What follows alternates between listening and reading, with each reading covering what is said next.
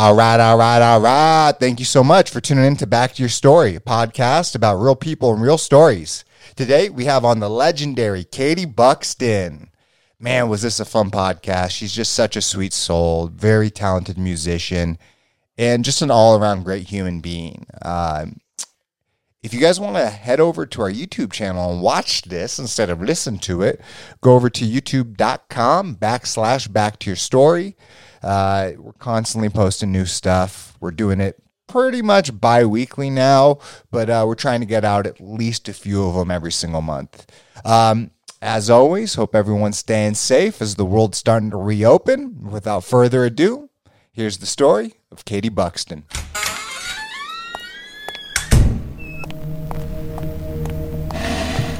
From the land of mystery, where dreams become reality, always listening to stories from the past, the present, and the future. This is back to your story.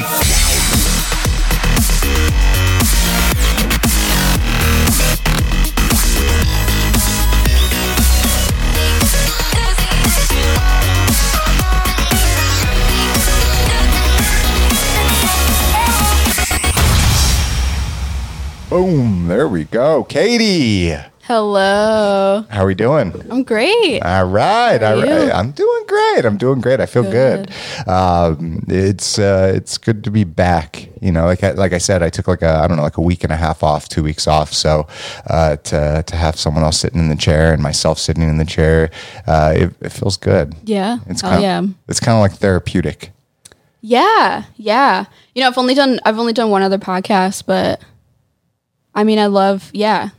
Yeah. It's fun, man. I, I mean, especially when it's like the like the right vibe, you know, like depending on the host or depending on the interview. Mm-hmm. For sure, Um, It's I don't know. I like to look at these more as like uh, deep intellectual conversations than even like a podcast. Mm-hmm. These are things that I would normally do, uh, you know, on my my day to day life. Even like when I was cutting hair, John and I would, you know. You be in the chair for fucking hours. three minimum, three hours minimum. Yeah. Yeah, I bet. I can see how, you know, you would just enter like these conversations all the time with people. Yeah, it's fun. It's like one of the reasons that I started the podcast. Um, you know, for for you, I, I brought you on uh, because uh, you know on Wheezy, he uh, one he highly recommended you. Two, you're very fucking talented. Thank you. And three, you uh, sing to goats. And um, no, I, I, do. I'm just gonna throw it out there. What uh, what what was the premise behind that? Like for people don't, that don't know, can you explain the story? And yeah. uh, Uh, yeah. So I, I mean, it goes back. Like I, music and animals have always been the two main things I'm I'm really passionate about. yeah, Um, Grew up with animals. Grew up like my mom. I mean, she introduced me to like animal rescue when I was like nine, like very very young. Um, I started working with farm animals specifically at a really young age. When I was like ten, I went to like this 4-H farm camp where they literally just teach you to to like take care of all these different farm animals. I was like, I love this. I'm gonna be a, f- a farmer when I grow up. Like, I just fell in love with it. There was something about just like cleaning up animal poop that I was like, I love this. I just felt so at home and and um, I started riding horses around the same time and actually had a horse and a goat for a while wow.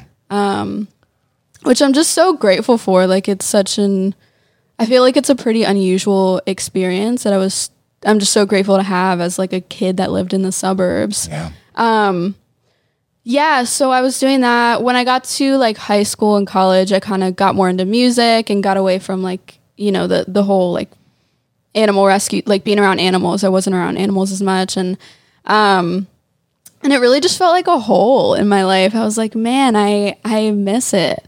And I got to LA and honestly, I was really this goes a little deeper, but I was really burned out when I got here and I was like I w- so I came from Nashville to LA. Um, I was pushing just really hard when I was in Nashville, and I got here, and I was like, "What do I want to do?" Just because it, I, just because I want to do it, not because of what I can get from it. Like, what do I just want to do? And so I started. This is like this sounds kind of out there, but I started getting this this vision in my head that was just playing over and over. It came out of nowhere of me just like playing music to a cow. And I was like, this makes no sense, but it also makes so much sense because Yeah. it just does. And I had never like I had never thought that way before. And so I, I started like reaching out to different farm animal sanctuaries around LA. Okay. And there's surprisingly like a handful. Um, so I started volunteering. I ended up working at one for a while as a tour guide, but I, I started volunteering and yeah, I just like, I started like singing to the animals and taking videos of it because I realized like very, very, very like soon after I started that the reactions that these animals have to the music is like so clear and it's like they react so clearly to it and it's just so magical to see. So i started just taking videos of it and sharing because i wanted to share like the reactions that these animals were having to the music because it was just so mind-blowing to me and um yeah so they started just getting shared and i had one or two in particular that kind of just went viral and it was like this this thing that i just started just because it, it was something that i loved and wanted to do and it just kind of like caught on i ended up getting a feature on the dodo for it Oh, and shit. like it was just kind of this wild thing that it started out so it was just like a very innocent um yeah it's like the intention was just to have fun and just to do it and just to share like something that i loved and it kind of just just caught really un- That's- unexpectedly That's so amazing, you know, because you you you said before that you had this vision, right? Yeah, yeah. To, to sing to animals, which is like, you know, it's it's crazy, right? Like not not not crazy, but like, it, but the the the idea of like singing animals, like who does that, right? It's just Mm-hmm. so different and unique. Um, but then there was something inside of you that said, you know, I'm, just gonna just do this. And you reach out to sanctuaries, and then all of a sudden you're doing it, and and then the reaction, the reaction from the animals. But what do you say that is? Like what? What what changes them? What what is so different? like when they were like Well, yeah, when- yeah, they respond yeah. yeah i mean it's so the first the first animal that i sang to was this chicken named peggy and she was she was handicapped. She could only use one of her legs. Oh, wow. so she she had to be like supervised 24-7 by a human being. Like she had to be babysat all the time. So I, I was like sitting i literally it's so funny like i had this four hour volunteer shift where i was just sitting with this chicken like just babysitting this chicken. And so i brought my guitar and like i i started just singing to her. And it's it's so crazy like she would she would look at me she would look at the guitar she would like sing along a little bit she would start closing her eyes like she was kind of falling asleep. And it was just so wild like i have i have some videos of it with her and you can see it and it's it's wild. And then with like the goats um turkeys really respond to music. Turkeys Okay. love like the guitar i found. Um the goats I'll say like some animals seem to love it. Some don't respond much at all. Some like like some were really scared of my guitar when I would walk up to them with it. Okay. Um but there was one goat in particular, Braveheart, and he's he's the goat that's like in you know the videos that went kind of viral and he like I mean, he was just incredible. He would just put like lay his head on my guitar, just cuddle, like just it's it's just crazy. It's crazy to see how like they immediately respond as soon as you start singing or playing a guitar. It's crazy. It's so weird because we think of animals as these like lesser beings, right? That they are, they're great, they're beautiful, they're fun, they're cuddly, mm-hmm. they do this, they do that. But as far as like intellect, right? As far as you know, thinking of like, uh, do they comprehend things, right? And Right, uh, right. even like the more and more we look into it, like some animals, you know, their intellectual, uh, you know, base levels is, you know, like a, like a pig. You know, they're they they some of them have the intelligence of a of a like a three four year old Yeah, exactly, exactly. which is insane and then some you know like octopus and um and then dolphins right and and you know chimpanzees and just these these different animals out there so uh I don't know, just kind of like our, our, our perception is, you know, one one sided. Right? Total, especially with farm animals too. Yeah. That's the thing. It's like I've had a lot of people comment and be like, "Oh my god, this like watching these videos made me go vegan and stop eating eating farm animals." And that's the thing. It's like you know, with with farm animals specifically, it's like we're raised to be disconnected from it, Correct. Um, that is huge. and like, oh my, they're so human like. All of them. It's Yeah. like. You know, when I was working at that that other sanctuary, like giving tours, introducing people to the animals, I mean, everyone, it's like to see the change in people before and after the tours, like after they've actually met these animals and had these experiences, it's like to see people to see it sort of click in people and be like, "Oh, this this animal is like there's there's no difference whatsoever between a cow and a dog, sheep and a dog. Correct. It's like they're they're all the same and it's it's literally just a matter of how we've been raised to perceive them. Of course. Um, Yeah. You know what you said was big is like our disconnection, right? Uh, you know, uh, you know, back in the day, right? Not that long ago, 150, 200, 300 years ago, like not that long ago, not like 150 years ago, realistically. Uh, you know, we had to hunt for our food. You know, there, there was this respect level between man and animal um, that that has been lost due to things like factory farming and you know overpopulating or overfishing, right, uh, the of the seas, and uh, it's it's really really sad you know because i can appreciate you know the the family man that uh, you know goes out and hunts his you know moose or you know bison or whatever right? Uh, and that's like that food that they they, they eat and they, they they share with friends and family and and they respect the kill and all of that. But today's society when you go to McDonald's and you know order a fucking burger there's there's no connection there. For sure, and it's yeah. and it's lost. And it's just I don't know. I- and and at least in my opinion it's it is uh it is it is I don't know sad. I'm primarily plant based right?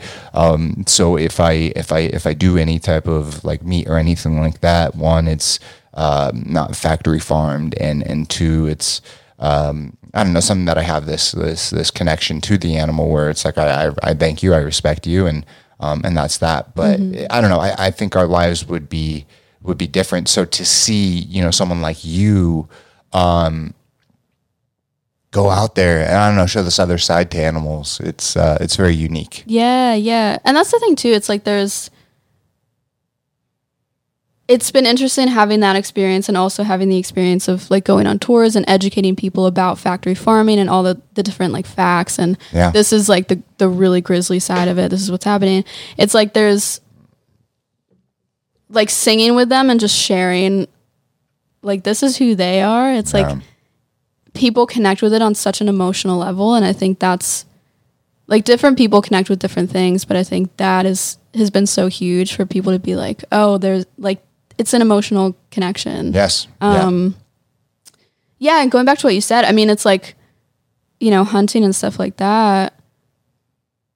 It's like when hunting was was necessary, it was necessary, and it's like people people took what they needed and that's it it was a survival thing and now factory farming i mean there's there's so much information so I, i'm not going to go into it but like one thing that blew my mind was when i learned that every single year just in the us alone 10 billion farm animals are killed for for consumption. 90% of those animals 9 billion of those are chickens which is mind-blowing. Like that holy number shit. when you think about the world population for humans is something like 8 8 billion right? Yeah. and so that's every single year just in the US alone. And it's like that that scale of disconnection it's like you can't even wrap your head around it um and that it's like that says everything to me that's just like the level that it's gotten to Yeah. it's like who would have you can't even process that No, on you know it's kind of crazy because on on one side it is f- fucking terrible. On both sides it's terrible. On the other side, it is just uh, it's it's amazing in the sense like how the fuck did we get here? Like how the how the hell did it happen? Not amazing that we're killing 8 billion, 9 billion animals. Not Right, at all. right. But just the the the ability to do something like that at scale. Mm-hmm. But then what it also shows, I, I I would love to see. Do you mind looking this up? The um the the consumption of like how many animals are, are farm animals are killed in the U.S. compared to like other you know nations like I don't know. Let's look up like China or you know Russia or you know places like England or whatever. Right. Um, so I think the global number is something like 53 billion So we're one every fifth, year. and we are crazy. three hundred and you know twenty five, three hundred under three hundred fifty million people, Mm-hmm. right? Right. the crazy thing is is like if you go to some of these other nations like throughout europe or you know asian countries like people are a lot smaller you know america Mm-hmm. Yeah, our, yeah. our obes- uh, obesity rates are, are you know terrible um and so it's like how much of that is you know like even needed like like of course i, I i'd like to say none of it is needed right I, i'd get it all fucking gone but like how much of that is like really just overeating waste uh, sure, it's just yeah. disgusting It's crazy. it's it's disgusting. Um, you know, for, for for you, it's like, uh, where did this all start? Like, did, did singing come first, or did you know the animals come first? Yeah, I so I've been singing really forever, like like literally before I could talk. Um so I mean music, like music is definitely my main it's it's like who I am. Um I started writing when I was 12 or 13 and playing guitar on the same time and that it's it's just like yeah, it's just what I do. It's what I've always done. Like that's just so central to who I am. Um yeah, I mean I would say in a way like music sort of leads for sure. Um but yeah. yeah, yeah, yeah. no, no, no worries, no worries. I, I'm going to get to this real quick, and then we'll see. So it says uh, more than 150 billion animals every year are slaughtered. Whoa, It's crazy. 13 billion since March, or we're almost in April. Wow, there's this. I didn't even know that this was a website. It's called animalclock.org, and it says crazy. I didn't know this. Yeah, either. 2021 U.S. animal kill clock. Uh, damn, that's fucking disgusting. That that's disgusting to hear, right? Like that's just that's um, wow. And then it breaks it down by animal. Dude, look at that. 123 million pigs, 35 million uh, cows, 226 million turkeys, 7 billion chickens, almost 8 billion chickens. Damn. It's crazy. That is a lot. Shellfish, 43 million. Sheep. Damn, I did not. Yeah, that's a great website. Uh, animalclock.org. Um, what, what, where did you grow up? Like, you said you grew up on a, did you grow up on a farm? No, I I didn't. I grew up in the suburbs of of Philly. It's like 20 minutes west of Philly. Um, yeah, I like I I you know, I grew up in like Catholic private school um which is its own like its own story for sure, but yeah, I I mean the suburbs were like I wouldn't say they were rural, but it was you know, it's like it was it was easy to to there's a lot of space in Pennsylvania. Just a lot of a lot of space. Um, but yeah, suburbs of Philly. I honestly never really loved it. It was just like somewhere I, I was always just really excited to get out of. You didn't feel like you belonged. No, no. But I mean, you know, I am grateful for how I grew up though. Like I'm so grateful to have been able to grow up in the suburbs, honestly, to just like literally just have the the that like stereotypical suburban childhood. Like that's something I'm super grateful for. I mean, that's uh, you know, that's that's that's something that I can appreciate you saying because there's so many people out there that take their, I don't know, their story, their upbringing for granted. You know, like, uh, you know, being a individual that you know grows up in the suburbs, middle class, right, has food on the table in America. Like it's it's a blessing compared to a lot of other places Totally. in the world. Totally. I mean, even just some of my friends, it's like hearing about their childhoods, their upbringing compared to mine. I'm like, geez. Yeah. Like I'm so grateful to have just landed in the spot that I did and in the situation that I was in. It's like, man, I was really Yeah. It's a it is a blessing. It's like a it's like a fucking lottery. And, You know, it's like even uh, growing up in in America, right? Even if you are, you know, um, in in some of the harder places, right? And I'm not saying all of America because there's some pretty you know dark you know cities and things like that that can be comparable to the other nations. But as a whole, you know, like even for like me growing up in California, Los Angeles, like dude, you hit the fucking lotto. Like I, I even if I grew up in in you know the, in a poor household, you still hit the lotto. Like you could be born in places like Venezuela or you know um, some places even Mexico, and uh, it- we see this influx of, of of kids and families, you know, trying to you know come in. I, I I saw uh, this this morning. Um, some of the images, you know, it's like they've got these holding facilities where it's like they normally hold 80 people and it's like they've got 700 kids in there.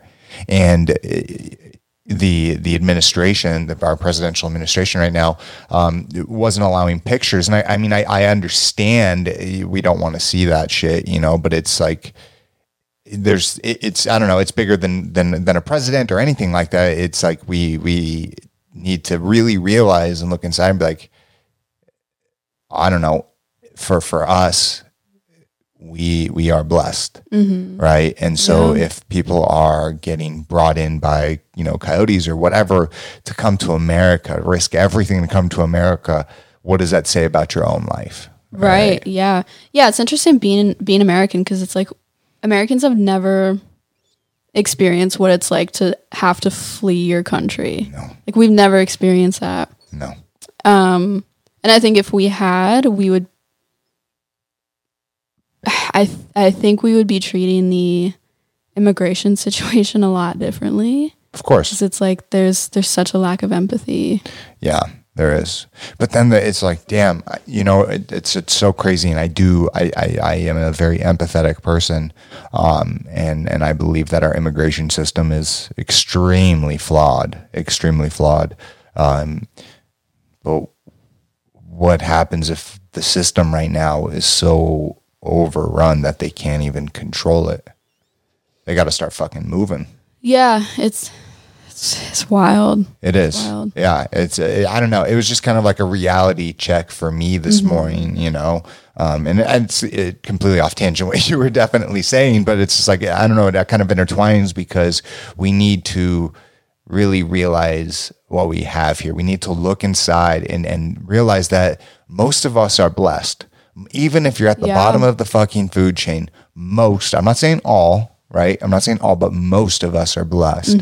Um, and there is something to really say about growing up in an area where things are a little hard, right? Because that lights a fire in, in one's ass to, you know, propel their life forward, right? um, You know, obviously, I, I, I, wish the best for every single one, but that's not the case. I mean, I don't know. I even look at my own life and like things that I went through, and if it wasn't for the bullshit I went through, would I be where I am today?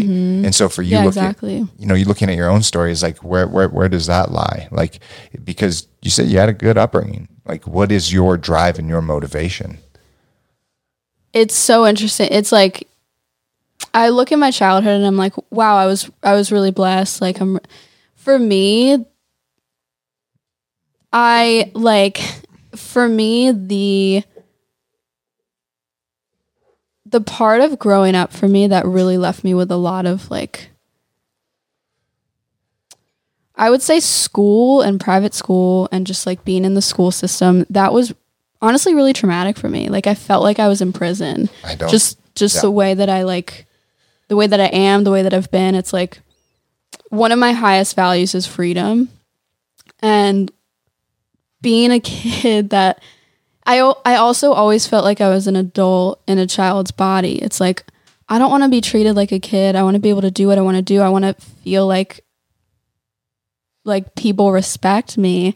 So feeling like I had to just wait out it's like I had to just make it through those years.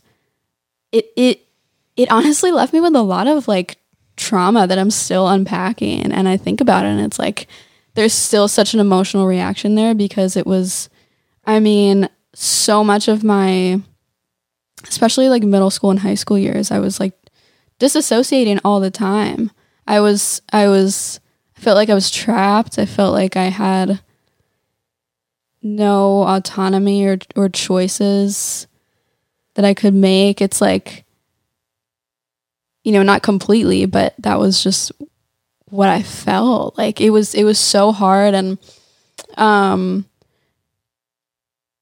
and also just like the Catholic school thing of sort of being told like what to be and what not to be. All of that has I now understand how all of that has played into like who I am right now, the things that I've worked through, the things that I'm still working through. It's like I understand now why all that was happened the way it did. Yeah. When at the time it was just like this is awful. The, the how is the Catholic school system set up? I mean, um, I never went to Catholic school, so I, uh, you know, I don't know. We we hear we hear things, right? But like, how, how was it set up for you? And then next question. So it's like two questions. It's like being a child. Most parents cheat their, cheat treat their kids like kids, right? I I notice some. Uh, parents that treat their kids almost like adults, right? They they're they're open, they're transparent, um, and it, it it changes them. I mean, you can attest to that because I see the way that you treat your kids and you talk to them like they're fucking adults, and and I appreciate that. And I think the the way that they will become and turn up is is a lot different than you know babying a kid. Life's not sugar coated. Yeah, it's not sunshine and lollipops. Why am I going to treat you? I mean, yes, I do say sunshine and lollipops, but life isn't like that. And if you have your kid go into it blind, they're going to get lost real fast. Hundred percent, hundred percent. Teach them how life really is. They're going to be successful. Yeah. Yeah. So like for you, like, you know, growing up, like what was it so challenging in the Catholic school system and, you know, being trapped, like you said? Yeah, I mean, like when I look back on it, it wasn't horrible. It was more subtle things like, um,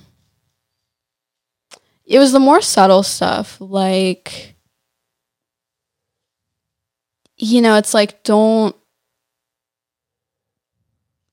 don't be too loud. Don't don't like being told I had to take my nose ring out. That was actually like like that was one of those moments where I was like just feeling so just angry and misunderstood and like god damn it like w- what you know just wearing a uniform all the time in some ways it was great but in other, in other ways it was like just a lot of conformity and the whole like you know this has to do more with, with catholicism itself but like being raised it's like being taught that we're all born sinners and like we're all flawed and like that kind of thing you know that that was really weird and didn't feel right and um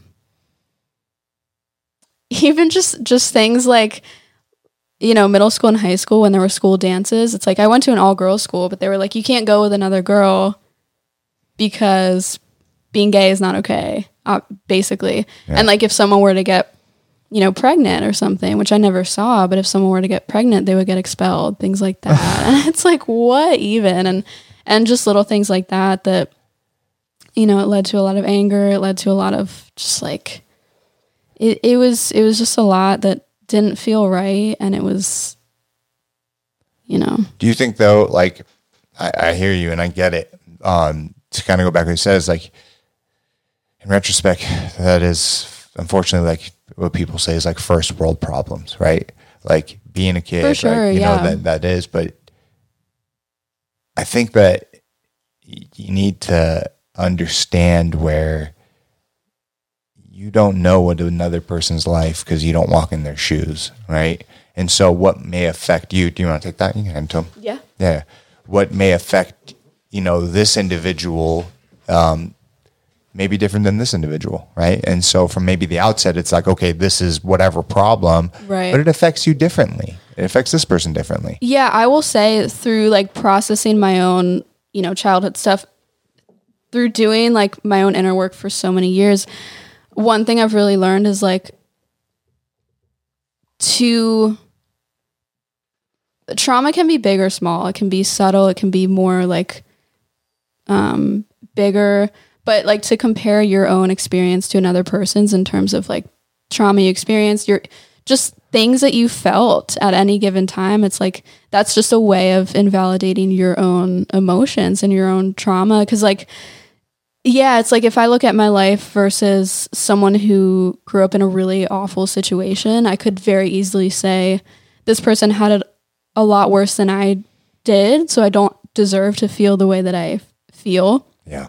But when you really just let yourself like very honestly just tap into how things felt, it's like how did it feel to be told that you were wrong for for being who you are? How did it feel to be told that you weren't enough? It's like when you really let yourself feel into that, it feels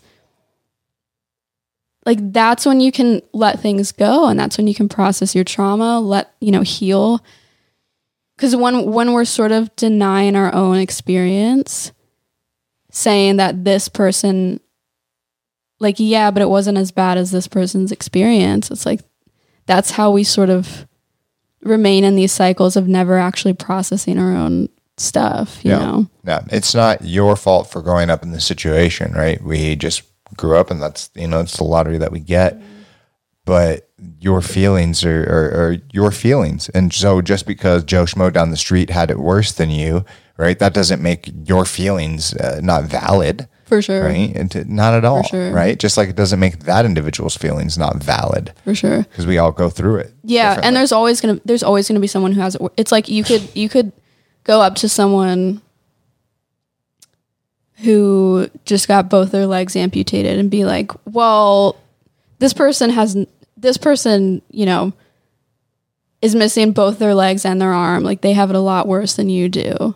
So it's not that bad. It's like you would never say that, obviously. So Yeah. it's like that's a really extreme example. But no, it's but- facts. It's facts. I get it. I get it. Yeah, I get it. yeah. Yeah, and that's kind of how um, life is, right? Uh, what are your thoughts on that, John? I mean, everybody processes trauma differently too. Yeah, for sure. So you put two people in the same situation, both live in the suburbs. But I mean, the simple variable of your parents were an alcoholic and your parents weren't an alcoholic. You're still same exact income, For same sure, house, yeah. same lifestyle, but there's those one little variables, or i.e., everybody processes trauma differently. I mean, yeah, okay, I didn't have the greatest lifehood, but that was my thrive Yeah, now I have to provide for my kids to make sure that they have the things that I didn't have. Mm-hmm. a hundred percent. Yeah. And you know, they're probably traumatic too. I mean, yeah, they've had some trauma issues. No one's perfect, and it's just how they're processing it now. for sure. And it's Yeah. real life situations. Yeah, and then how much of it is up to the parent to to help and guide their kids, right? Regardless of the situation. It's how much you want to. I always give the simple equation and let them add the variables. And then as they're trying to figure out that equation, I'll help them along. Well, you put this variable in, so this is going to happen. Mm-hmm. Take that variable out, try this variable. Still make them think and then still use their own thought process, cru- crucial thinking skills. They need Yeah. that in life. Yeah, it's so important. So you're that's however much you want to give to them. I mean, and each one's are different. My daughter compared to my son, my daughter, I can literally throw her out in the world right now Yeah, and she'd be fine. She's 13, but she's a brilliant girl. My son, he's six. He's a boy. We think slower. That's facts. No ends about it. It- Girls are smarter than boys. Yes, I, it, clear as day. But I have to give him a little bit more than I have to give my daughter.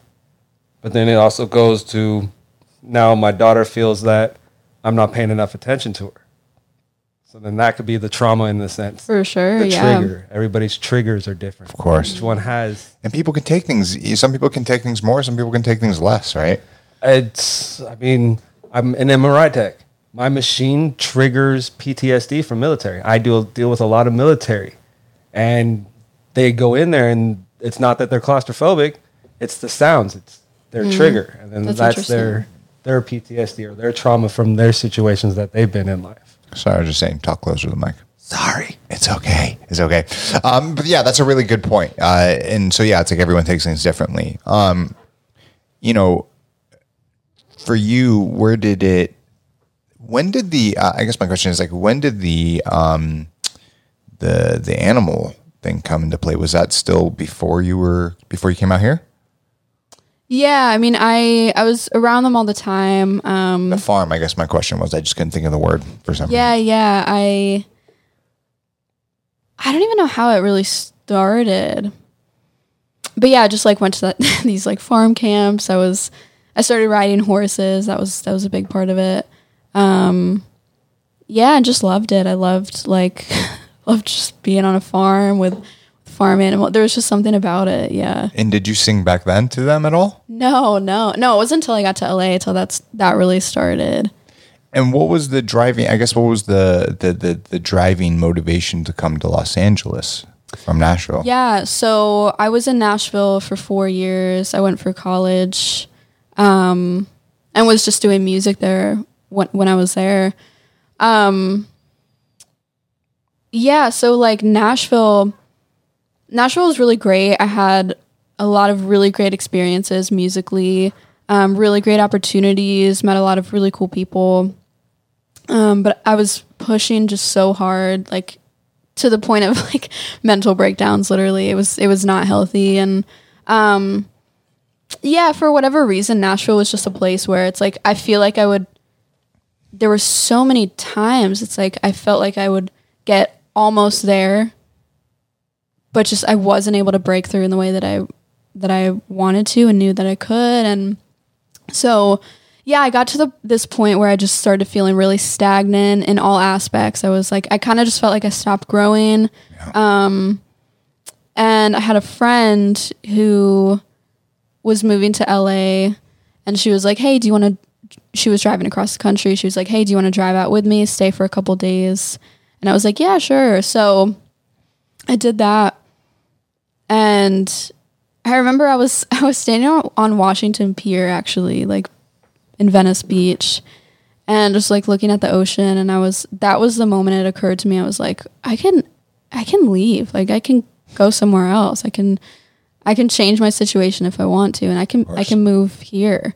And so that was the moment where I was like oh I think I want to move to LA and um yeah I played a sh- I scheduled a show wh- when I was here for those couple days and I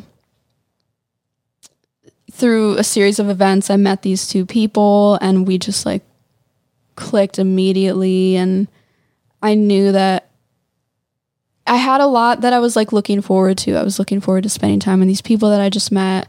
Um, I was like, there were a lot of people that I knew were in LA that I was excited to just like connect with and meet. And yeah, it just felt like this intuitive pull. Like I was just so drawn here and just so ready for something different and also just wanting to explore music in LA because the music scene in LA is so different than Nashville. A hundred percent. And and you came how many years ago? Three, Three years ago. three, yeah. So, what was it like when you officially decided to to move? What did the family think? And then, did you drive out here? Yeah, yeah, yeah. My mom was excited about it. Um, yeah, I scheduled like a two week solo cross country trip just to hit the spots that I wanted to, which was incredible. Like just being able to do that. I'd been wanting to do that for so many years and to Yeah. finally have the chance to do that was incredible. Like like White Sands, New Mexico, I got to see and, and all these different places and it was it was really, really awesome. America, Um, yeah, it's just uh, I uh, just side note. I've driven from L.A. to Florida, Florida, L.A. like all like twenty two states uh, through through like the what is ten or whatever, and then like like around, and I've done that like I don't know eight times back and forth up from like here to Canada, so like the entire coast. Um, done that two or three times, and then like. Um, driven or taken like the train on like the East Coast and done like all those uh, cities and states. And America just has so much. Like we don't think about that. We think we got to like fly to other places, which is great, right? There are many amazing places um, outside of America, but in Amer- in America alone, there's just so much beauty. So it's cool to hear another Yeah, fellow person that totally. loves to to road trip, and you did it by yourself, which is awesome. yeah, it was cool. I you know I would meet up and with people in different different states, but yeah, it was it was a really beautiful experience to just be alone for that long and um to go through the Southwest, which is like my favorite place ever. Just to to be able to take my time doing that was really cool. But And so that was three years ago. It took you two. You you made a two week trick to trick trip to come out here yeah, yeah. all by yourself. So where Yes. did when you moved here? Where did you move to? I was staying. I don't even know. I was staying with people for a few weeks while I looked for a place on Craigslist. Stayed in West Hollywood for a few months. Then eventually moved to Silver Lake for a year. I've been in the valley for a couple years. Do you remember the feeling when you got out here? Yeah, it was like I was so excited. I mean, it was just very freeing. Like honestly, as soon as I crossed the middle of Texas, I would it- like I could just the energy just changed. And honestly, like the western half of this country just feels like completely different than than the eastern half. And I could just feel it. And yeah, I was just so excited to be here. I mean, it felt I knew like two people. Mm-hmm. And maybe maybe a little more than that. But it was just like so much just starting over. I mean like all i had was just in my car. And yeah super freeing feeling. Did you already have a job lined up when you came out here, or did you just wing it? no i didn't. I it's it also finding a place was just a ride. I mean the first few months were really hard. Like i the like literally for the first few months i would go from feeling like oh this is great to ne- the next second just sobbing in my car. Yeah. being like oh my god this is so hard. And it was really really hard but the whole time even when it was just super rough i was i had this feeling like i know i'm supposed to be here i just need to get through this part Yeah. and yeah i mean it's been like the best decision i ever made It- you know that that feeling of you know going through and going through something and having to be so fucking hard, right? Mm-hmm. And not giving up and seeing that shit through is so big for your life, right? Like Yeah. if you know there are a lot of people that try to do things, try to do things fail, try to do things fail, and they just don't stick with it. You know, one of the things I say all, all the time on this podcast is, uh, you know, these few words is just fucking do it, right? Um, just see it through. Just wh- whatever happens, see it through. Life is too short, man. Life is too short, and so many people cut themselves short, and I've fell victim to that so many times in my life. And so, you know, something as as as as small, but it's not small, but something as small as like I'm gonna move to California. I'm gonna fucking do it, and then it gets hard, right? Because you're here by yourself, um, alone, only know two people. Like you don't have anything really set up. You just go on a fucking wing. Like that's difficult. That's challenging, right? Yeah. But it makes you a stronger person in the end because you're still here, right? Um, it's it's really crazy. I, I- want to kind of hear like the year leading up to before COVID because um, I'm sure a lot of things changed at that point. But before that, what were you working on? Yeah, so so I, I was working at this farm animal sanctuary as like a tour guide and doing music um, at the same time, and yeah, I mean the the job was great, but I, I also knew like you know this isn't what I'm. I was like, this isn't what I'm supposed to be doing. You know, this is very temporary, and it's funny because leading up to COVID, I had this feeling like I was like, I, I need something to change. Like, I need a change of some kind, but I don't know what. And then COVID happened and I was, and everything changed. And I was like, oh. And it's actually been exactly what I needed because now I'm like pretty much focusing on, it's like I'm pretty much doing music full time. Um, I mean, COVID, it's, yeah, I could talk for, for days about like my COVID journey, but No, I want to hear it. Wanna hear it Yeah. like you know, because there's a lot that um that has gone on, right? Mm-hmm. So much. I mean, co- COVID, right? Um, the the protests, the Mm-hmm. the riots, the um, I mean, everything that's happening now with um, you know the Asian hate in America, right? Mm-hmm. And so there's like so many things like leading up to you know all, of this shit, and I- and I want to kind of just dissect it piece by piece when COVID first like hit, what were you even your like thoughts? Because I, I I'm gonna share something right. When COVID first hit, like I didn't think it was fucking serious, dude. I did something so stupid that I I'm I'm gonna share because I'm just an open book. Um, when COVID first hit, like you know the the American culture, if you will, um, American media. In March of last year, I remember us going to like uh, like my wife and my cousin went to a grocery store, and you know like some people are like wearing masks or whatever, and some people aren't. And I was just like talking shit, and um, and I like grabbed the shopping cart and I like wipe my hand on it and I lick it, and I was just like it was so stupid. Like looking back now, I was like. Brock, you're fucking stupid. Like, why did you do that? You're such, I'm such an idiot sometimes, but, um, you know, hindsight is 2020, right? Because it's like, I, there's a lot that has gone on, um, since then, but I guess I personally took it as kind of like a joke in the beginning, like, and now my mindset is completely different. What was that for you? I mean, obviously you weren't fucking licking shopping cart handles and shit, but Yeah, yeah. know. I mean, I I remember being I was on a trip in like the end of January. And that's when I first started seeing the headlines about it. Like it it hadn't it had only there were only like a few cases outside of China at that point. Mm-hmm. But I was like this doesn't feel like it's going to be great. Like I could tell something was I was like, "Oh, this this sounds kind of awful." And I was that's when I started getting kind of nervous. Yeah, um yeah march hit and at first i was i was definitely scared. I wouldn't I- mean i wasn't like terrified but i definitely had anxiety like you know wearing gloves to the grocery store and and just like that. sanitizing everything when i got home and i mean yeah i think it was so much unknown right like at the very beginning no one really knew how bad it was no one Yeah. really knew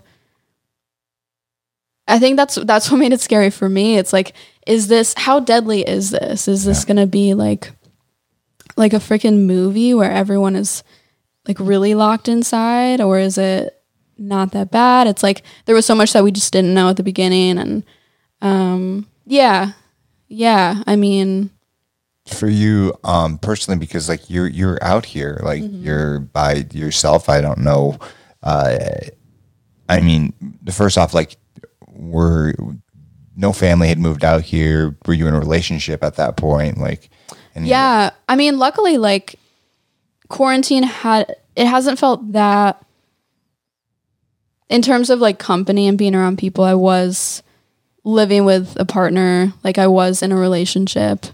We were basic, yeah, we were living together. We had moved in together like right after COVID started, so it was like, oh, okay, that, that must have helped yeah, it did, Yeah. totally. can i ask you can i ask you a question obviously i'm gonna ask it anyway so fuck Yeah, it. yeah. why do you say partner like why do people say that why do they say partner why don't they just say funny. girlfriend I don't know. or boyfriend I I think like I don't know. For me, I've always felt weird about the word like boyfriend, girlfriend. I think because I don't know why, but it feels very like high school to me. okay I think that. because it, it feels to me, I'm like this. It feels like this diminishes what this actually is. That's just for me personally. It's Yeah, like yeah. it just never felt. It always felt weird to say. Yeah.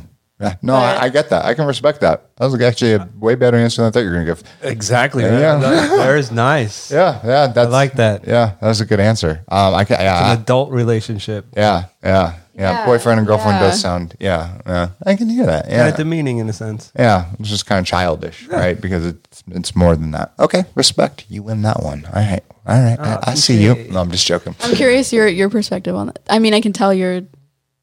I'm, What do you say? Well, I'm married. So I've been with my wife for, Right, right. um, we have been together for 17 years, high school sweetheart.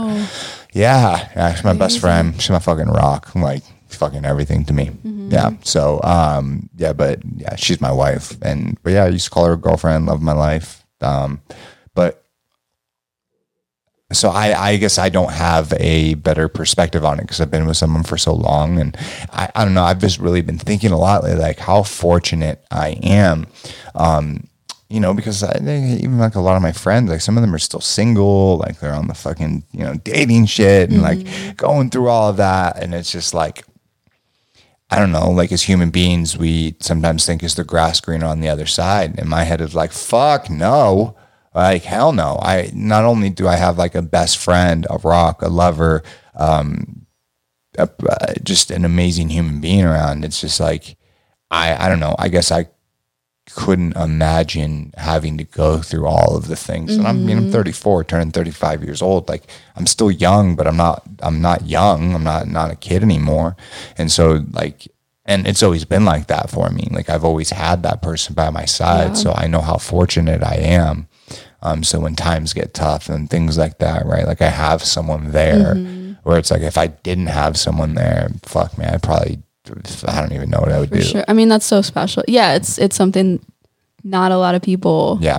have. No, no, no, and especially to for for us, you know, uh, on our seventeenth year together, um, only being thirty four years old, right, and having a good, solid relationship, that all in itself is um, very unique, and and I know that um, that we we we have that, right, and so it's it's like really cool. Like we were talking about it last night, even like at, at dinner and shit like that, and so, um, but. I like what you said though is like it's it's more than just a boyfriend or a girlfriend or whatever, right?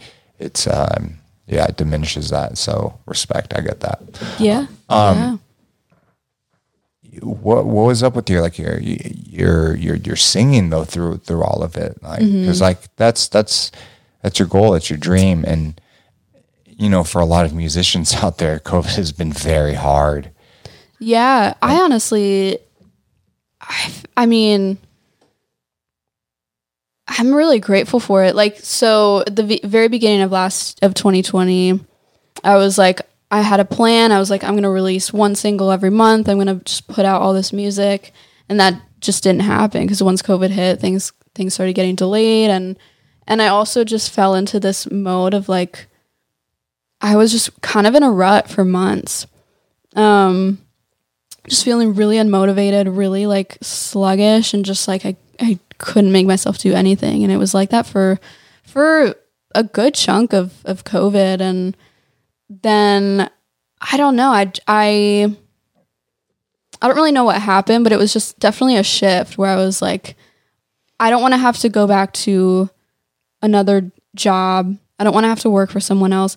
Like I I kind of realized like this is all that I this is all I want to be doing. This is all I'm supposed to be doing. This is very much like my purpose and I had kind of been avoiding like going all all in the last few years just out of like f- fear, really. I was kind of just relying on I don't know, it's like I wasn't going all in the way that I knew I could because of it's like yeah, I, I can so easily just like rely on this job or this job and maybe I want to do something else, all this all this, you know. But I think COVID has really just just lit a fire under my ass. I don't even know like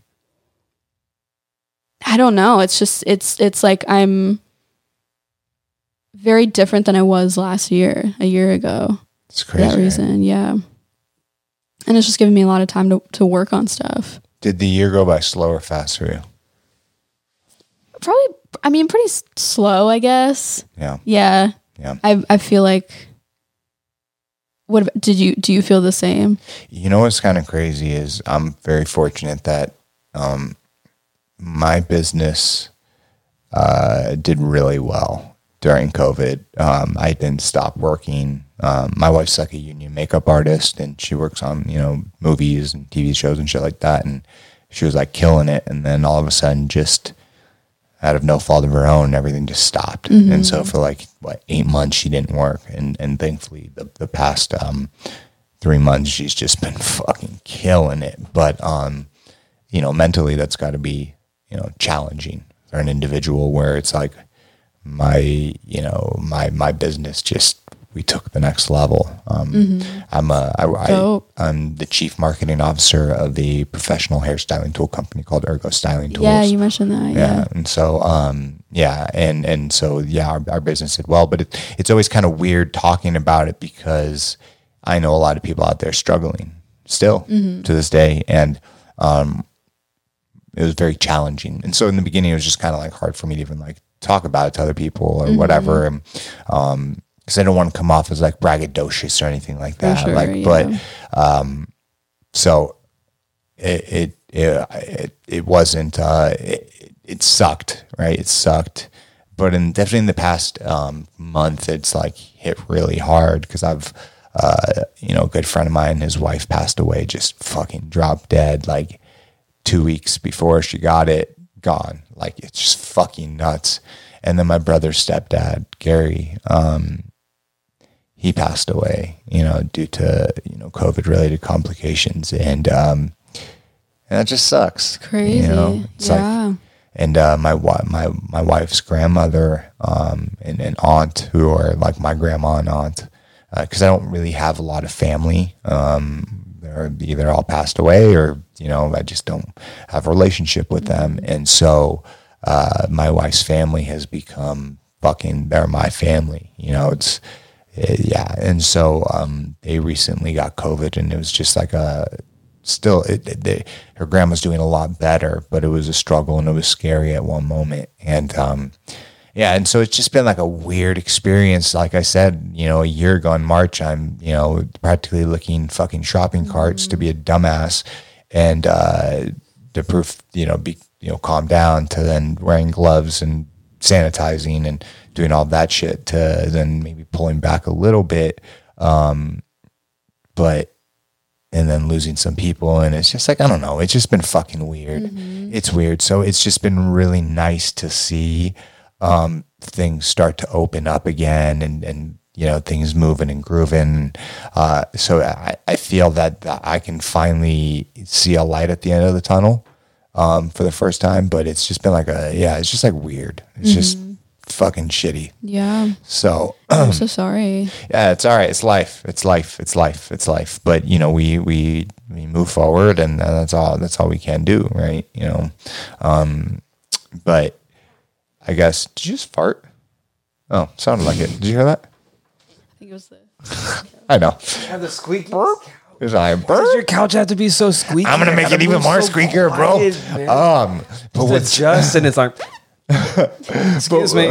Sorry, guys. but what's been the the crazy thing is like beyond COVID is um you know everything that with with with with the movement of you know everything that happened with George Floyd to you know the protesting then you know unfortunately some dumb fuckers riot and then all the shit that happened on January 6th and and then just even like the Asian hate in America that's happening right now um you know I I see this kind of like snowball effect of you know where y- you have some people y- you know talking so much shit um you know on on the the chinese or you know just asians in general um and and now we, we we're starting to see some of this hate just really lash out across america like the shootings that just happened um and and even like your story with you know that you shared you know ear- earlier with me because your wife is of uh She's Hmong. She's Hmong. So um and and it's like I don't know, as human beings, like look look past it. Like if you have issues, then it's not it's not the the, the everyday people. You know, it's you know governments, right? Uh, the, the the Chinese government, right? But people think that uh, because of whatever whatever the situ whatever they started to read online or hear, right, that made them start to think and act this way Right. They're just like a sponge and then they Right. just share this hate and it's just like you were telling like dude you were telling me the story earlier about you know the, the situation that happened with your wife do you mind briefly explaining it Oh, which one? Just the when she called me earlier? yeah yeah Okay, she's sitting in she's on Sunrise Boulevard, and if you're not familiar with that, that street is just terrible. Or not Sunrise, Sunset. Sorry, Sunset. And uh, there's a car behind her, riding her ass, getting all crazy. There's literally nowhere for her to go. Um, she thought my wife brake checked her. She whips out, starts yelling at her, slurring, calling her ugly, like, and then ended up actually throwing a rock at her car. I didn't know people kept rocks in their cars. like Sorry, I don't mean to throw laugh. at people. Like I really didn't expect that one though. But I mean, and she's like, she's a little ghetto, but um, she's like she's lucky that I was in my scrubs and in my children's. You know, like I can't be doing nothing like that. But then you know she deals with you know people going the whole little slant eyes. They move their eyes towards her and ching chong all this kind of stuff. Yeah, it's getting bad. Yeah. Are. It's getting bad. It's like I mean it remi- it's like after it reminds me of like 9/11, right? I right? was just gonna say that. and it's like people people it just makes no sense to me. It's it's so just stupid and ridiculous. It's like everyone you know, like Muslim, Middle Eastern, it's like they're now what the the Yeah. target of all this. It's like why? Well, people have to always put their hate somewhere. I mean, you, you Right. go even back, um, look at, you know, the Nazi movement, right? You, you have so much uh, oppression. You have so much, uh, you know, negativities, businesses shut down. Uh, you know, you have fucking a huge uh, portion of the population believe that the election was rigged. You have all of this fucking negativity and hate going on, and it just like constricts, constricts. And then what happens? It's going to explode, right? And so they have to put their hate somewhere. So you know the Nazis put it towards you know the the, the Jews and the Gypsies and uh, and things of that nature, right? And then you know like flash forward to like 9-11, it's like you have this really bad thing that happened, fucking terrible, right? Uh, well, it happens, you start to see hate against the Muslims and things of that nature. And now we have you know COVID, right, which uh, you know originated in China, and yeah, and, and there's there's belief factors that it um, you know escaped from a, a level four lab out of Wuhan, right? Um, but all of that shit, right? All of that, that doesn't like, that that doesn't make that all people that fucking uh, that are that are of Asian descent are bad people. No. No, it doesn't. Because of what happened to George Floyd, right? Does it make all cops bad? No. It, it- and any time that we target, you know, this this one group and, and sect of individuals, it's like, no, all of these people are bad. No, you have good and bad people, but individuals have to put their hate somewhere. And so right now it is it is towards un- unfortunately the Asian population. And um it's so weird to hear everything, you know, that that your wife has gone through, John, uh be because I don't know, I guess I just didn't I didn't see it, but you know, uh, back in in you know World War II during um, after Pearl Harbor, you know all the Japanese Americans uh, got locked up in internment camps, right? Um, and so it's it's I don't know it's it's a strange time. I don't know what what what are your what are your thoughts on it? Yeah, I mean, I think COVID and and everything that's happened is it's like all of this all of this has been here. Like all this is it's it's been under the surface Yeah, for a really long time and I think that everything that's happened during this time it's just like bringing things to the surface. 100%. It's and it's really ugly and it's really like really uncomfortable and, and really ugly but you know, it's like with with everything that happened with, after George Floyd and you know it's like i feel like you know everything everything came to a head it it it just like brought everything to the surface and it's like all of this this racism this systemic stuff this this like grief and pain and anger that's been felt by by the black community like this has all been here of course, 100%. but it hasn't it just hasn't been in front of us in the way that it it now is and Yes. has been this year and i think it's actually a really positive thing because you know it's like now there's so much i feel like now the conversations around race are so much um you know bigger and more poignant than they were even at the beginning of last year it's like because of all this and so it's I think it's leading to, to positive change over time. Um but yeah, it's like It's still shitty, but I totally agree with what you're saying. I mean, just look back a hundred years ago, hundred fucking years ago.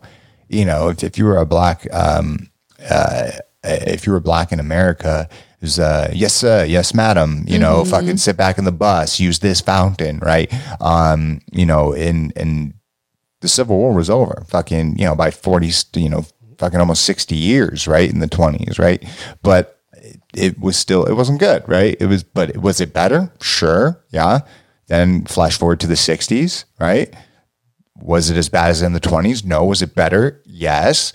But still fucking sucked. Then flash forward to the 80s, the crack epidemic. I believe that took a huge step back because then you have um, these individuals that are getting, you know, ca- caught with crack, which is just fucking cocaine, but most of it is like baking soda and shit or whatever. And so they they did a hundred to one laws. So uh, where it's like if you got caught with crack, there was a hundred times more. Um, uh, the, the sentence was a hundred times worse compared to if you got caught with coke. Well, coke was an expensive white man's drug, where black crack was, you know, um, was was used in in the black communities and communities that had less money.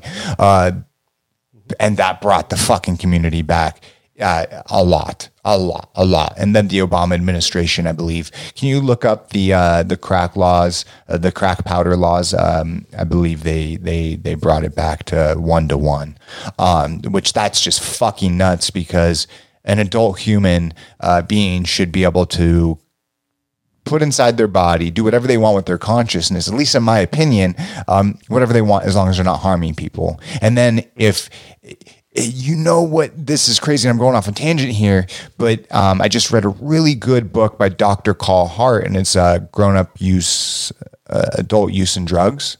Um, and it just really breaks down all the, all the stigmas of, of drugs one thing that blows my mind away is that alcohol every single year in America kills more people than fucking heroin and fentanyl, heroin, right? And opiates, right?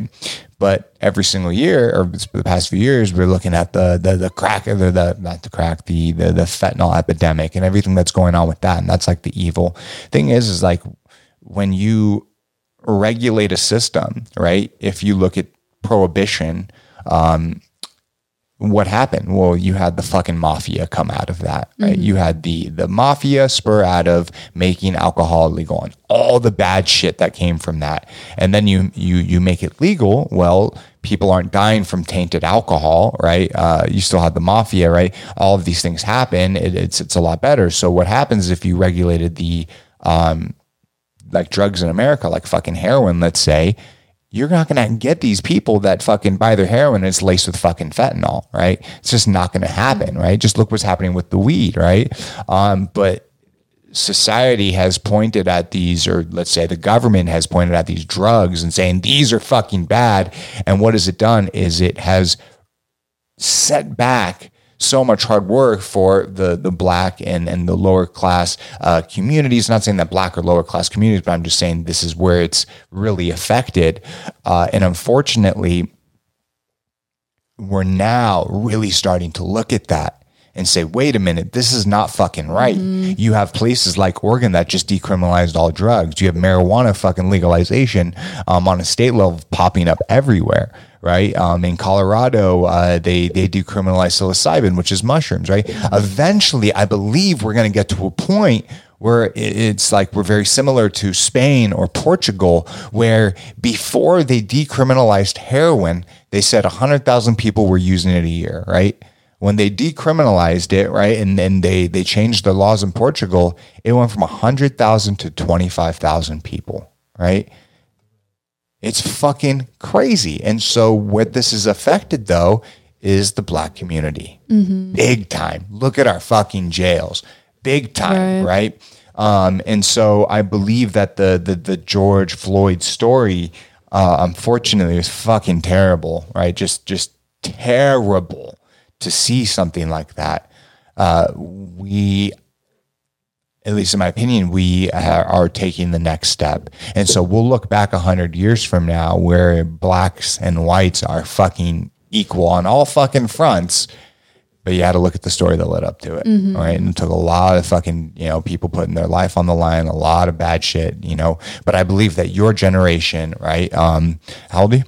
25. yeah, your your your generation, because you're considered what Generation Z or something like that, right? Well, I guess like you're I'm the like last step the in the millennial. last millennial- Yeah, yeah. the last millennial. All right, so the the generation you know after you um, is going to be more open, right, is going to look at things differently, right? Like For it's sure, just yeah. so much, so so like our like millennials, right, compared to our generation before, and especially compared to like boomers, right? Um, you know, our our thought process is completely different, and that's just evolution at its finest. So, um, I I do see this, you know, this Asian hate in America, you know, definitely stemming up, but I I believe with everything it will. Um, ho- it, it- there's going to be a lot of negative, right? And hopefully, you know, the the more positive and louder voices prevail because it's not on one individual. Um, it's it's a it's a whole group of things. Um, for for for you, right? It's like you move out here everything's going okay right you, you have covid hit it's like what what what is what is next though right like like what what is next? You're going to continue to sing to animals? You're going to create uh, uh, a show based around that? You're to Yeah, I mean, I honestly, so like music, my focus is really all in on like music right now, and and you know, there's a bunch of stuff that there's a bunch of songs that I'm trying to get out um, this year, and as soon as I can.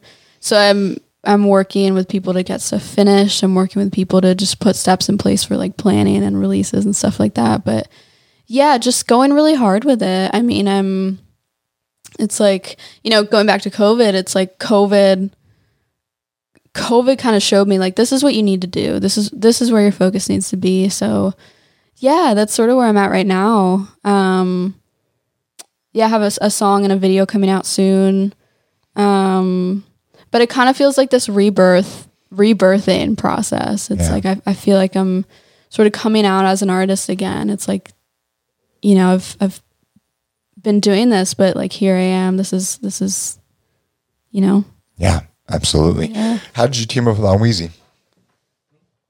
no no What was that? how'd you team up with uh, on Wheezy? yeah. So I I met him just through a mutual friend. Um, I have a friend Mo, and I would go over to his place for sessions and and stuff like that. And and Wheezy Anwar was just always kind of Anwar. I don't know I I, call him I call him both things, Yeah. but yeah, he was just kind of always around and um yeah, yeah, just a mutual friend kind of thing. yeah he spoke very highly of you Yeah, yeah, he's great. He's Yeah. great. Yeah. This is kind of like a typical question though, but like, where do you find your like creative passion when writing a song? Is it like, like what is your setup? Like, do you do you freestyle it and then write it down? Do you write it down? Do you freestyle it? What the fuck do you do? It all depends. I so melody is huge for me. Like melody, I feel like I I have a constant stream of melody just coming through all the time and um usually lately like that's how stuff starts is just melody. Um and then I'll I'll hear like production in my head and and try to lay lay that down and um we'll usually go to something like lyrically after that. Sometimes you know it's all different, but melody is huge for sure. What do you like to write? Oh, you're gonna ask a question? Go for it. Oh, yeah, no, I was gonna ask because you said earlier about like the beginning of COVID, how it was hard. I know we keep wrapping around this, but I just wanted to ask this question about Yeah, you yeah. about it. So at first you said it was negative, but then you took a positive out of it. Mm-hmm. You said that it was your rebirthing and like a new version of you lyrically or artist as an artist itself. What exactly changed? So from your music before coming into now, like what you're working on, like as your current stuff, what what changed with that? Yeah, I I honestly wouldn't say it was a matter of like the music changing, but it's been more of like a I don't know, like um I feel like there's there's just like I think COVID really helped me like it, it- I think COVID really helped me like rise into who I'm supposed to be. Like COVID COVID COVID just helped me realize like this is this is you, like this is who you are. This is what you need to be doing. Anything else is a distraction. And- And I think that was the biggest takeaway is like I became aware of all the ways that I was sort of distracting myself from what it is that I'm supposed to be doing. And that was like the biggest thing for me. So COVID has been like sort of clearing away all of the excuses, distractions, everything that's sort of been keeping me from being like really locked in and so that was yeah So did it did it fill that void again? Almost help you fill the void that you said you lost. Once you know you kind of came out with music, you're kind of in a rut with it, and then this kind of helped you refocus back in onto it. yeah for sure for sure i mean it definitely just kind of lit a fire and and i feel like that's what's different is like It was like the glue just to bring it all together. Mm-hmm. for sure I love that. yeah Yeah, we all need that sometimes. Yeah, right. Regardless for of what it is, right.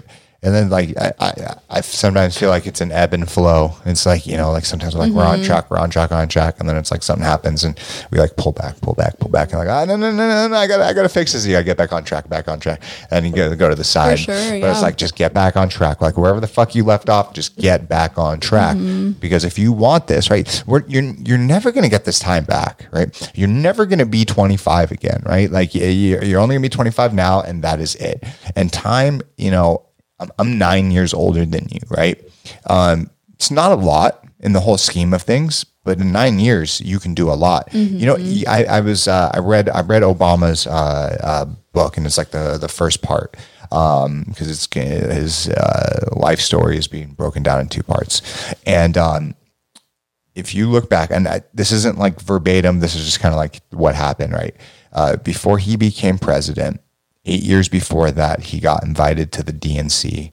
Um, and I don't, I think he was just, um, just like a like a congressman at that time, uh, whatever the heck he was, right? He got he got invited, right? And so he uh, he he gets out. To, I think it was like California or whatever it was at the time, and uh, he, he he gets there, and they wouldn't let him in. And then he eventually, like, I guess there's like three tiers at the Democratic National Convention. Like the first tier is like inside, it's like the the really important people. Second tier is like the outer rim. Like third tier is like they have to stay outside of the thing, right? And, and he couldn't get in. And then flash forward, I believe it was like four years later, um, because he was like a nobody then, like just no one really knew who the fuck he was. Four years later, he got um, because of everything he got, he was a senator and he got invited uh, to speak. He he was the the, the the speak at the DNC. He was like the the main um, uh, speaker, right? And uh, and then flash forward four years later, he's the president. If you would have told Barack Obama, you know, um, eight years prior, that eight years, four, what, four or eight years from now, you are going to become the president of the United States. You're not allowed in. You're not allowed right now. But four years from now, you're going to be the fucking uh, the, the the speaker at the DNC. yeah it's crazy Like, what the fuck? Right? What the fuck? Right? And so it's like, even in one year, six months, everything can fucking change. You can meet that one person, that one thing, that, that one post, that one whatever. Right? But it's that thing that I said before. You just fucking do it. yeah it's so true We're not going to get this time back, man. It's so true. It's just so fucking quick. I think about that so much, Mm-hmm. right? And so it's like when I'm like 80 years old and I'm looking back at my life, the things that I do remember, I'm gonna be like, you gave it your all, right? Mm-hmm. Maybe you didn't uh, achieve some of the things you want, but you fucking gave it your all. No excuses. Yeah, and it, it reminds me. This is something I was thinking about like yesterday. Is like when you say I've had a lot, a lot of things where it's like you say, "Oh, I want to learn how to produce or something. Or I want to learn how to do this," and then a year goes by, and you're like, "If I had just started." A year ago, I could have, I could be so good at this right now. And Yes. it's, it's, it's like that. It's like you can put stuff off forever. But think about, think about where you could be now a year from now if you just start like yeah It's whatever. It's like learn. I want to learn a new language. You you have that shit at your disposal. Mm-hmm. We we live in a time where we are so fucking fortunate, right? Like this is uh, whatever. Like not whatever with COVID, but like put that aside. Like still, for for for most of us, for most of us, uh, on this planet is the best time to have ever lived, right? Especially in America, right? We have everything at our fingertips. Everything, everything. We're gonna say. Everybody's so negative about COVID. Literally. Yeah. Look at the bright side of it. Mm-hmm. So many people saved money, invested money, picked up a new skill, picked up a new talent. Yes. Me, I'm gonna start playing the harmonica. My brother-in-law plays the harmonica. He gets dirty, Yeah. dirty on it, and I, it would just. It's the Mississippi saxophone. I used to play Yep. the saxophone, so it, like for some reason it connected with me, and I'm like, you know what? why the hell not? Yeah. And I come up and I'm, we can jam. And he's even got his guitar starting. I want to play my bass. So it's Yeah. like everything doesn't have to be some, it's always got that negative twist. Yeah, with- with it doesn't COVID. always have to be. I started the fucking podcast, man. Yeah, I you mean, know? there's Yeah. so much good things. Yeah, I mean, I luckily was working through some of Yeah. it. Even you know, like there's it's it's all this negativity with it.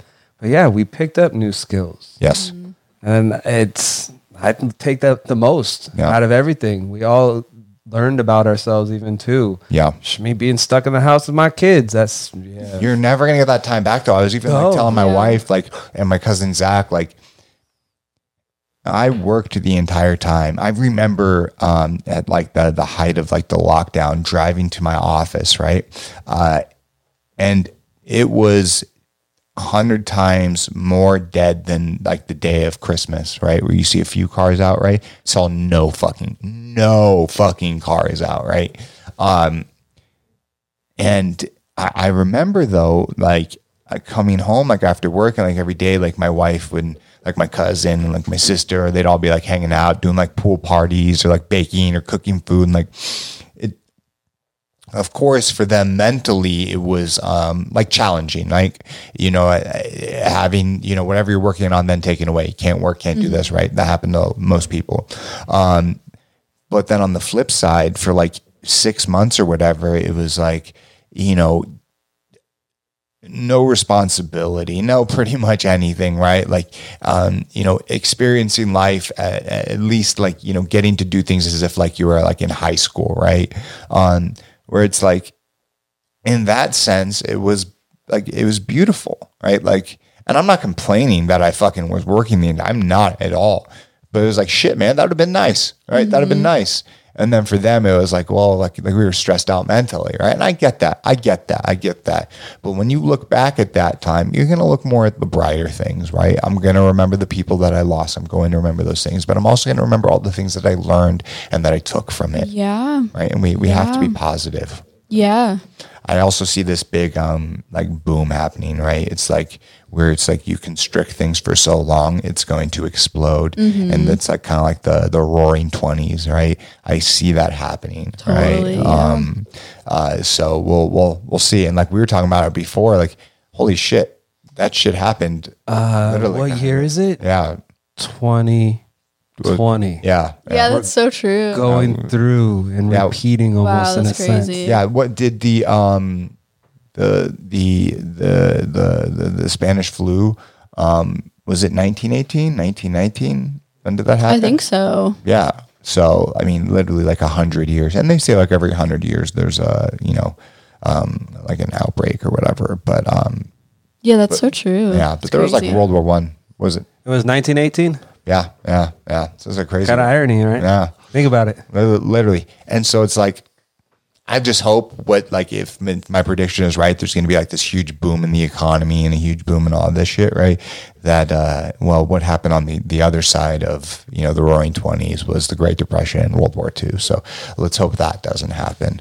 Um but you know i think everything in life is is all cyclical. Everything just always comes around. What does the future look like for you Good question. Mm-hmm. Good question. I mean, I hope it includes just like getting rich, just balling, just like, i appreciate your honesty I mean, honestly, that'd be dope. yeah Like, who doesn't, who doesn't want, want that? I don't know. I mean, for me, like, i love I love it. I, I, I mean, music, man, like just going really hard with it, taking it as far as it can possibly go. Like that's really my main focus and what I want to just continue focusing on and I'm going to continue focusing on. Um yeah, I mean I have a lot of a lot of goals, a lot of things I want to do with it, a lot of um yeah, I have I have a lot of stuff I want to do with it, but yeah, like I don't know how how long I'll be in LA. I don't know. There's a lot I don't know, but um you know, just just continuing to kind of do what I'm doing. yeah Yeah. yeah do you feel like you're on the right path Yeah, absolutely. Absolutely. Uh, yeah. Yeah, I feel good about this year. I, I think it's going to be a really good year. I, f- I feel, you know, I feel really solid in myself. I feel really prepared. I feel really um, better than I ever have, honestly. I mean, going back to COVID again, like I feel like just in terms of personal growth during COVID, it was it was just so much and and I feel just so clear. Yeah. Yeah. What would you say your your your style of music is? Um, honestly, like pop. I I used to do a lot of like indie folk stuff, but I love pop music. I love making pop music. Like like, you know, um, I would say more artistic pop. Like I love, you know, some people I love are like Lorde, Maggie Rogers, stuff like that. That's not like super generic pop, but Lorde is um, the shit. Yeah, she's dope. Her I love her. so fucking good. I saw Yeah. her at Coachella that year. Whoo, yeah, so that melodrama album yeah. kind of that was the album that kind of shifted the way that I started making music. Um, but she's dope. Yeah, like there's something about pop music specifically that when I listen to to pop music, I see a lot of like color, like bright colors. And I love color. like I don't know, there's there's something about it that just feels really good to Yeah. me. Um, as we as we wrap this up, I have one last question. Yeah. All right. Do you do you believe in aliens? Absolutely. Absolutely. I am so, I love dude, Ancient Aliens that show I'm so on board with. I love that show. Yeah, of course I do. Yeah. Yeah. It's crazy to think, right? Like, um, uh, did you see that video with Commander uh, David Fravor? Um, he was like the fighter pilot, and uh, they were tracking in on this unidentified flying object. And I mean, this guy is he, he is uh, very very high up, and I mean, you know, people in the Air Force. Uh, to like openly talk about this, right? And even the government put out the video, um, and they don't know what the fuck it is, right? Um, and uh, even like in the the COVID bill that that passed, they they gave um, and they said like within the next 180 days they have to release all the information that they have on this Yeah, yeah. um, which is crazy all in itself. Uh, I, I don't know. There's just like um, a, a- lot going on, and uh, you know, it's kind of like I, I'm sure there are other species out there that maybe look at us as um, very similar as to the way we look at goats or pigs. Hundred percent. Right? right? Oh yeah. Like- yeah, there's so many people that are like, "Oh, we're we're like there's nothing else that that's out there. Like we're there's I think there's a lot of people out there that think we're just at the top of everything. No. When that's probably like the opposite. No. Yeah. Yeah. Yeah. Uh, Like- agreed. Agreed, dude.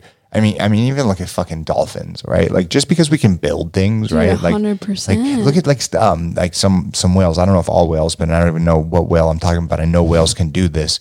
Um, they can talk to each other, uh, you know, thousands of miles away, Mm-hmm. right? Like, they didn't need to build cell phones. They didn't have to fucking build the For internet to do that shit, right? And I think too, like if you look at the natural world and like as a whole, animals, we the the way that it's like we can only measure intelligence, whatever, by how we understand it. Correct. And it's like there's there's ways of communication, intelligence that we don't even understand because we're not capable of it. Yeah. And I think that's why a lot of people just can't even understand like the level of which nature operates. It's like because we, we can't even like there's so much that we can't even perceive. Of course. And cuz we're just like buried under our own shit. And so it's like, Literally. you know, we we can't, we yeah. Yeah. No, it's it's absolutely correct. It's it's it's absolutely correct, right? And to think that we are the number one, you know, super powering the entire galaxy, you're fucking crazy. Have Like, you had any crazy. any like UFO experiences? No, but I've had um, DMT experiences and psilocybin experiences that have allowed me to tap into other parts of consciousness that um, that make me look at life uh, in a, in a different way. Um, and I, I don't believe every single alien person that's had an alien encounter, right? Um, but like people like Bob Lazar and Commander Favor, Favor, I think that's how you pronounce his name. Um, eh, they just make you look at things differently, and even like the the government coming out and saying things. Um, it's just it's it's very very unique, right? Um, and so I have not. What about you? Yes. Ooh, please do explain. Word. Yeah, multiple. I mean, multiple. Um, yeah, I had. I mean, some in Nashville that were just like, what? Even had one in in LA last year that was just like crazy. What is it? I mean, just like lights in the sky. Um, that just made absolutely no sense Yeah. and just like a, f- a, f- a feeling afterwards like li- like physically and it, it just weird stuff but yeah there's there's stuff out there for sure Well, what's to say, right? Like you know how we um sometimes not sometimes we do this. We'll like tag bears or we'll tag certain animals and like they have GPS locations on them and yeah, they yeah, track yeah. them. Right? What's to say that fucking aliens don't do that for, for some right human right beings, right? 100% Like I um it could use that, but I think it's beyond that. Like I I, I think it's beyond our cell phones. But we I mean I, I talk about this all the time where it's like we are uh we're first generation cyborgs for sure. Our phones aren't implanted yet, but uh, a- any most a lot of people in, in the entire fucking world now um have access, right? At different levels, right? But like especially like I can only talk from America's standpoint. I mean, you walk fucking like to the mall or restaurant or whatever, and it's like everyone's on their fucking phones, right? They're they're attached. We are so close to having that part of our you know our body, right? Um, but I believe that there are there are planetary species out there that um, where we have done what we have done in a very short period, like a very short period of time. But imagine if there was another planet out there that yeah. Didn't have any crazy shit happen and had the same technological leaps as we have had, but they did it for a million years. Mm-hmm. Come on. yeah. Have you have you looked into like the eye what is it? Ra it's this book i am Ra or the eye of Ra or something. There's like people that channel and ch- channel different beings. Like this there's this guy that channels this being named kai Kryon i think? Kryon and he like um it's it's just like crazy it's like he he channels all this information and there was one video i was watching where he was talking about like free energy and how this is something that we haven't even discovered yet, but this is how like a lot of other civilizations operate and and all this kind of stuff. The Eye of Ra, maybe it's I am Ra I am Ra. or something. Um, yeah, there's there's these people that like channel these these interdimensional or extraterrestrial beings and and they get all this crazy information like about the pyramids and stuff. It's it's wild. It's You- cool. You know, there is um I don't know, they just uh what is it, the the Halderon, I don't know how to pronounce it, collider, right? Um uh, they they they believe that they just um I'm- I just read it this morning, my brain is terrible. Um, uh, like what we believe is like physics, right? They believe that they unlocked you know, some other form. Can you pull that up? Uh, the Hald Halderon Collider or whatever. I don't even know how to pronounce it correctly. Um, um, just type in uh, uh, physics collider. I I'm, I need to learn how to pronounce this shit. Let me see. Physics col- Halderon. Just try H A L. Uh, do do. Let me let me try this. Let me try this. Hold on one The, tabs we have open are wild. Sorry, I, I'm having trouble hearing you. Yeah, sorry, bud.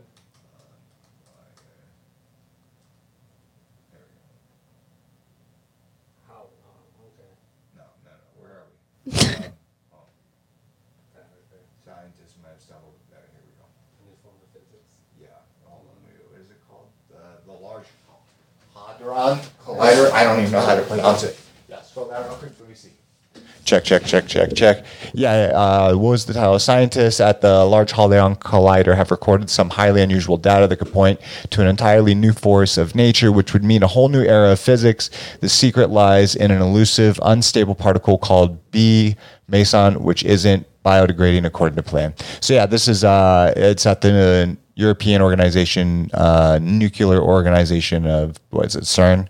Yeah, calls B mesons tantalum uh, tension since the particle breaks apart into different amounts of electrons and muons than the standard model of physics predicts they should. B mesons are paired quarks that move together and rapidly decay. While scientists have noticed several previous anomalies in B mesons, the latest observation in decay mode is an even bigger deal as the B mesons decay in the LHC, and the more electrons and fewer neurons uh, than there should be. So that being said, I have no idea what that means. But um, no, no, no, I, I, I, I, I, definitely get it. I just don't know how to pronounce that word correctly. Um, but if this is true, right? Uh, and they continue to test it and figure this out. What we think and what we believe um, as you know Newton's laws, right?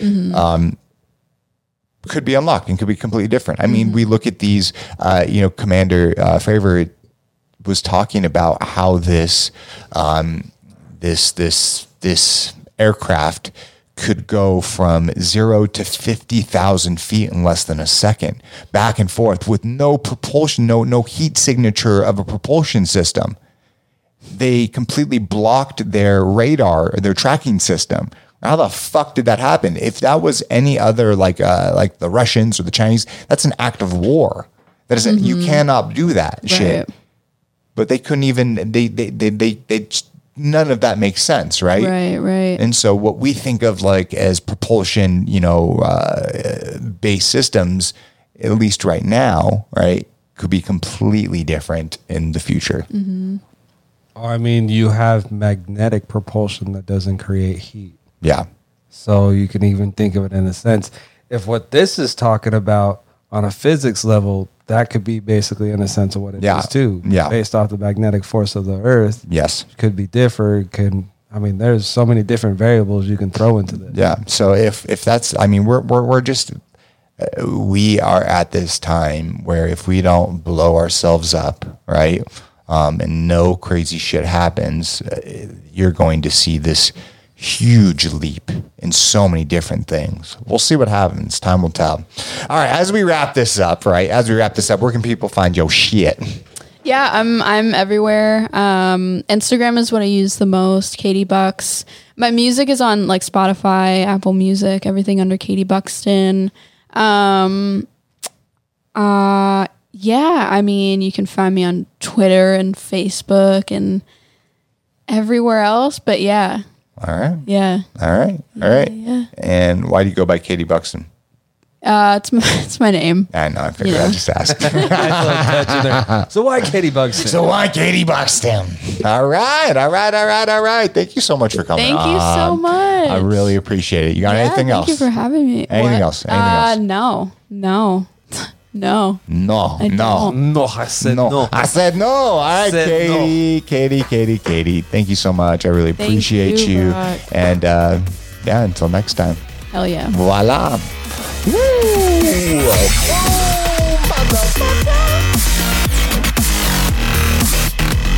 Wowzers! Thank you so much for tuning into the podcast. I hope you guys really, I hope you guys really, I hope you guys had an incredible time listening to Katie's story. Um, as always, don't forget to like, subscribe, share with a friend, family member, or a foe, and um, yeah, follow us on Instagram. Uh, am I? I'm just losing my mind right now. Follow us on Instagram. Uh, it's back to your story. Remember, uh, we're posting about two to three of these a month now. Um, and if you guys ever have anyone that you think would be a great person on the podcast, direct message me on Instagram. I try to answer that at least a few times a week. Um, hope everyone's staying safe and have a good night. Mazel tov.